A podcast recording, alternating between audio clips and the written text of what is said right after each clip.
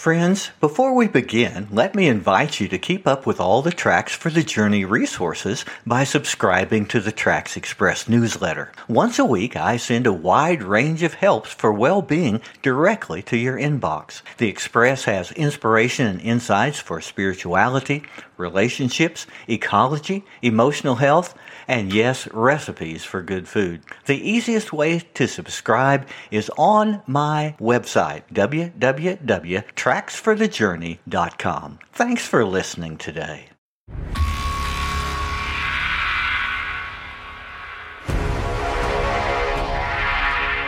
Anger can come to us suddenly.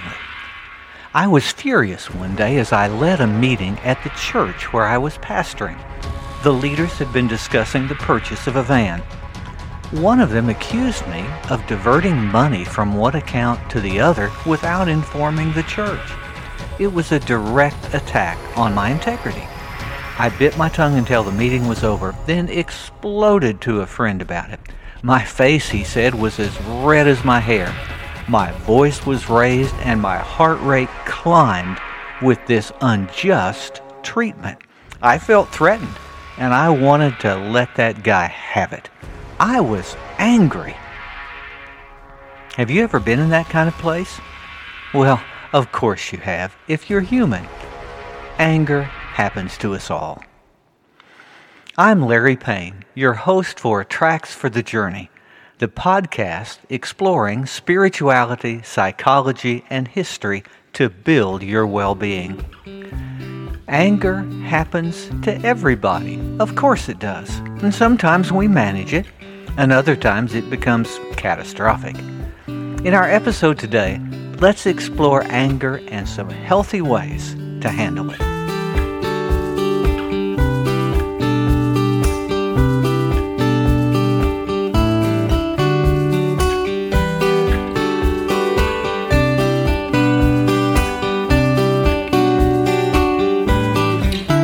We're not the first generation to study and try to manage our anger.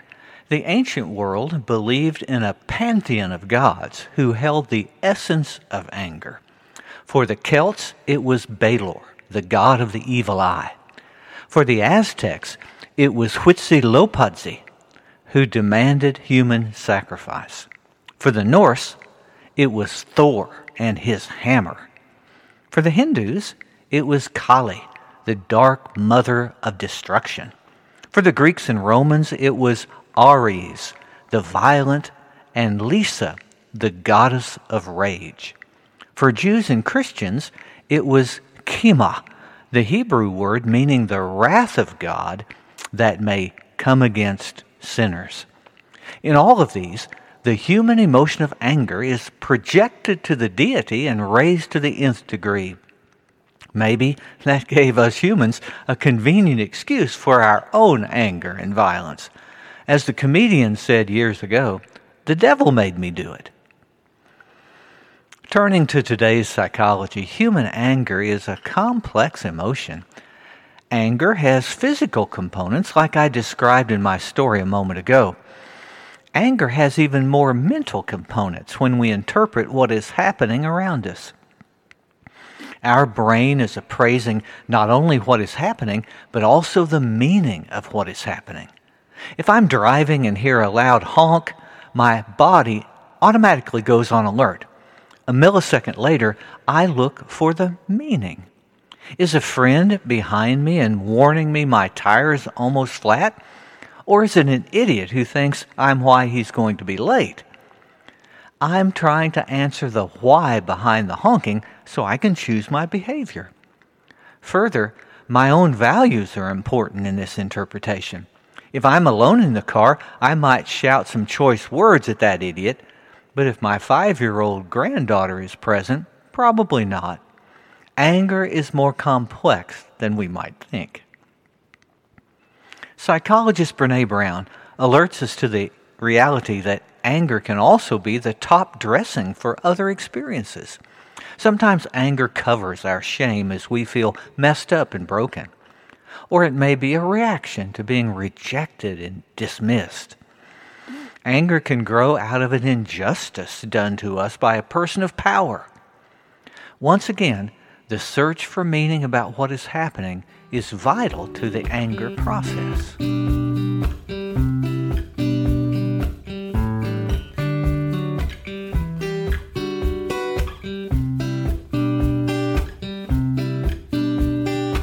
What does the world of faith have to say about anger? We could look at the life of Jesus to find a story about anger. No, I'm not talking about turning the tables of the money changers over in the temple. All of us remember that story and feel like it might be anger, but in reality, it was a calculated political demonstration to shame the corrupt religion of the day. The anger I have in mind is at the tomb of Lazarus, one of his best friends. The narrator uses a strong word to describe the emotion of Jesus as he grieved this loss. It is the word most commonly translated anger. That's right. Jesus was furious, trembling with fury, at the injustice of death that stole the life of his friend. Does that surprise you? That a holy man would be angry? It, it shouldn't. Centuries before Jesus, the prophet Amos preached that God's wrath was triggered by the Hebrews oppressing the poor. This was not irrational rage or capricious revenge by God, but a warning that evil behavior will lead to tragedy for the perpetrator. Honestly, sometimes it is unholy to not be angry. For love cannot turn a blind eye to injustice and hate, bigotry and violence that shatters the beauty of this world. To numb ourselves to these dark forces is to damage the soul of our own humanity. In the same way, the God whom we know is in loving relationship with all creatures of the universe feels righteous anger when evil is perpetrated on living beings. Now, the revelation of the love of God in Jesus did bring a new understanding to the depths of God. Jesus is always the lens through which we have the clearest revelation of God. Jesus highlighted love as the essential quality of God's nature. The apostles continued that as they taught that, quote, God is love, end quote. No quality or attribute is above this core essence. I like the way progressive theologians use this insight to look again at the old concept of the wrath of God.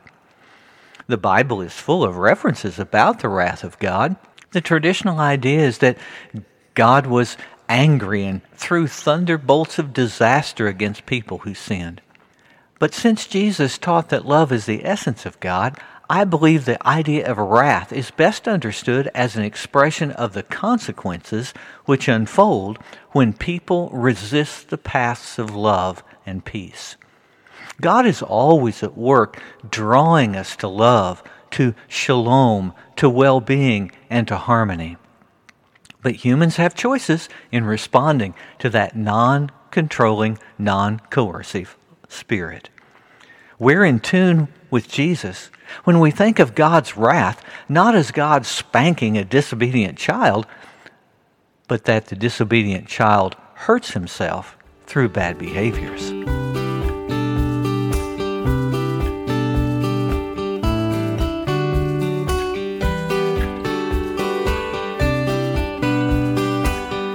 As we think more about anger, we must look at the context of the world around us. And it's tragic that our society has given us bad models that connect anger with violence. Countless TV shows and movies show violence as an acceptable way to express our anger. When someone hurts the hero, he will hurt them back as an act of revenge. Do any of you remember the movie Carrie?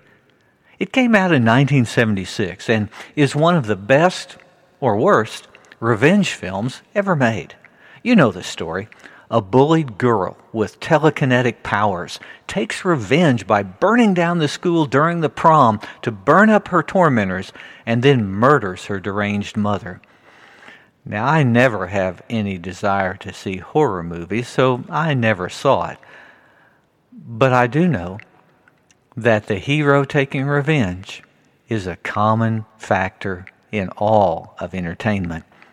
And unfortunately, nearly 50 years later, the headlines are all about bullied kids with AR 15 assault rifles murdering children at schools. And that's no fiction at all. Now, this pattern of anger and revenge is as old as the human race, of course. The Bible has its own version of the story of Cain and Abel as jealous Cain murders his own brother. Maybe we aren't surprised that modern research has shown that taking violent actions can actually feel good for a little while. A shot of positive neurochemicals that elevate our mood and give us a sense of power but the consequences over time are deeply problematic. The schoolyard bully gets suspended, or the man who assaults his wife is divorced and jailed, or the mass murderer is killed by the SWAT team. Though violence is not a simple cause and effect from anger always, finding a way to deal with anger will lower the cycles of violence that afflict our nation.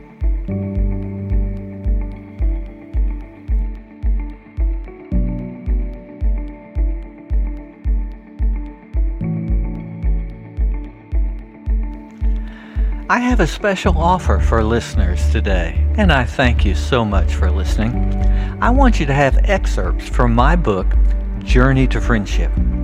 It's a memoir of America in 1976 and the beginning of my ministry. It's a lighthearted book of newlywed adventures, careers being established, and family being launched. And it has a few insights into the work of God. I think you'll be inspired and laugh a little bit too. Now, you can get a copy by making a small donation to this Tracks for the Journey podcast. It's easy to do at the website buymeacoffee.com. When you do that, I'll send a PDF of excerpts that I think you'll enjoy. Again, go to buymeacoffee.com slash Larry Payne, register, and I'll send you the excerpt. Or you can follow the link on the Tracks for the Journey website. I invite you to support the podcast today so that we can expand our listener base and bring more insight for well being to our listeners.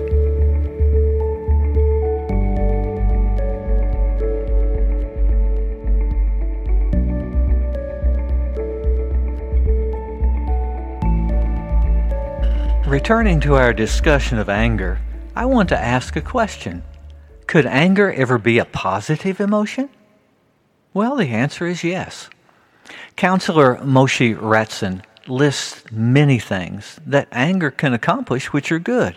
For instance, anger is energy to protect ourselves from physical or emotional harm so we can survive threats. We might stand up to the bully on the playground or the injustice of voter suppression laws might cause us to call our congressman.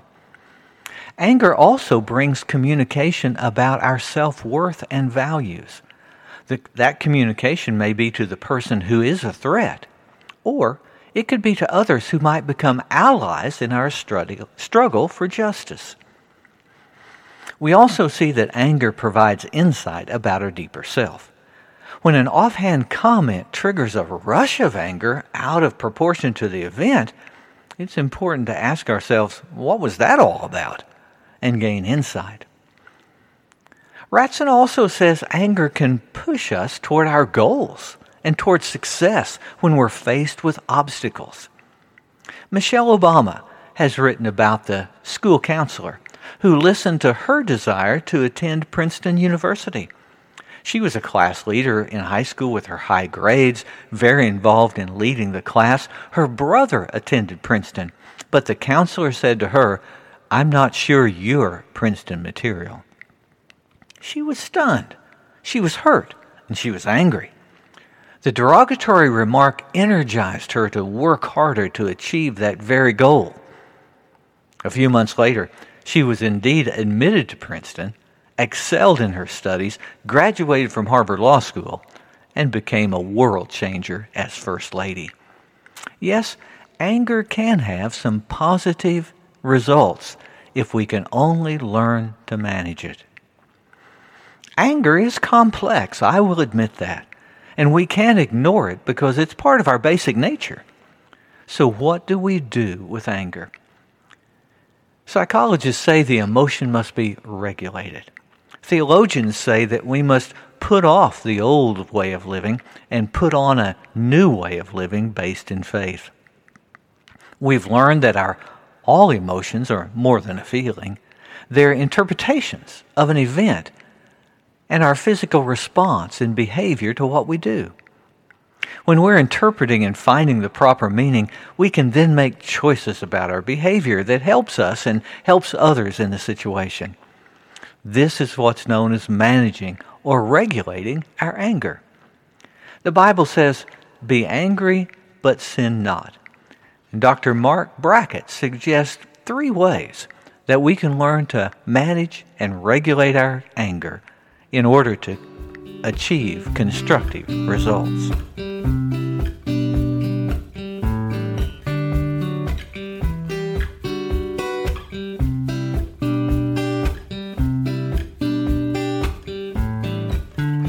How do we regulate our anger? Well, each situation is different. But Dr. Brackett suggests some ideas. First, we might shift our attention away from the source of that anger. Maybe we leave the room to get away from the person who's provoked it. Or we might put on some music that we like as our minds try to process the frustration or irritation that we feel. Our minds are a little like a radio which can only tune to one station at a time.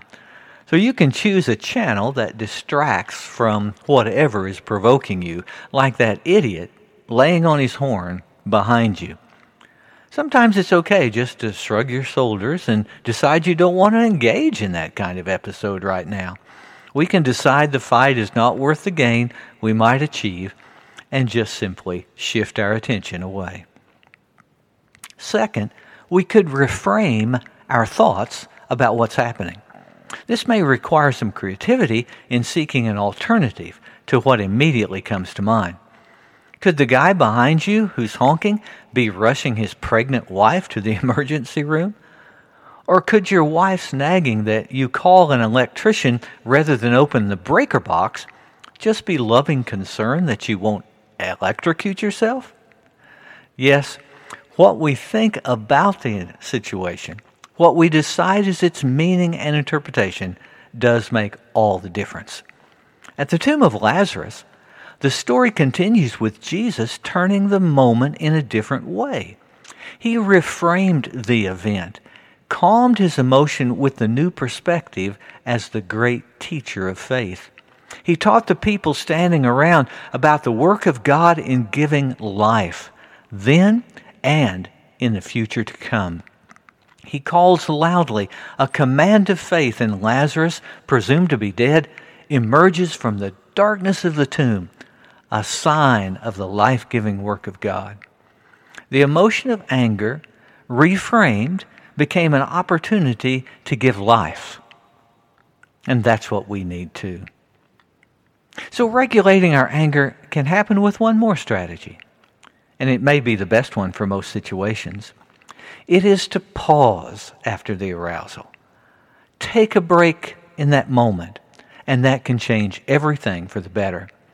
It gives our brain the moment needed to take our finger off the emotional trigger and allow the cognitive gears to start cranking. In the moments that we pause before speaking or acting, Brackett suggests we ask, what would my best self do right now? Through this, we get in touch with our values and we move forward to a better outcome. With the guy blowing his horn, we pause, take a breath, and decide to change lanes to let him pass. A couple of minutes later, we've forgotten all about it. We arrive safely and we enjoy a kiss from the spouse at home. That's so much better, right? Honestly, Anger is going to be with us as long as we live. Regulating it, learning to manage it, is the key to better well being. We can divert or channel the anger for constructive actions when interpreting the meaning of what is happening is what we choose to do. This enables us to make good choices that lead away from violence and escalating conflict. Your anger can indeed be healthy.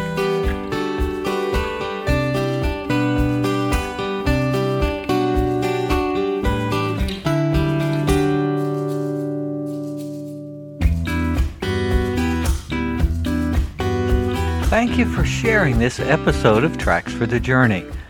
Take a moment to rate and review on the podcast provider that you've used, and that will help me spread the message. And I invite you to find more information and resources at tracksforthejourney.com. Or you can find the Facebook page of the same name and share your ideas and feedback. Tracks for the Journey is produced at the Bright Star Studio, all rights reserved. Hosting is by Buzzsprout.com. Music is from Pixabay.com. And I invite you to keep exploring on your journey to well-being.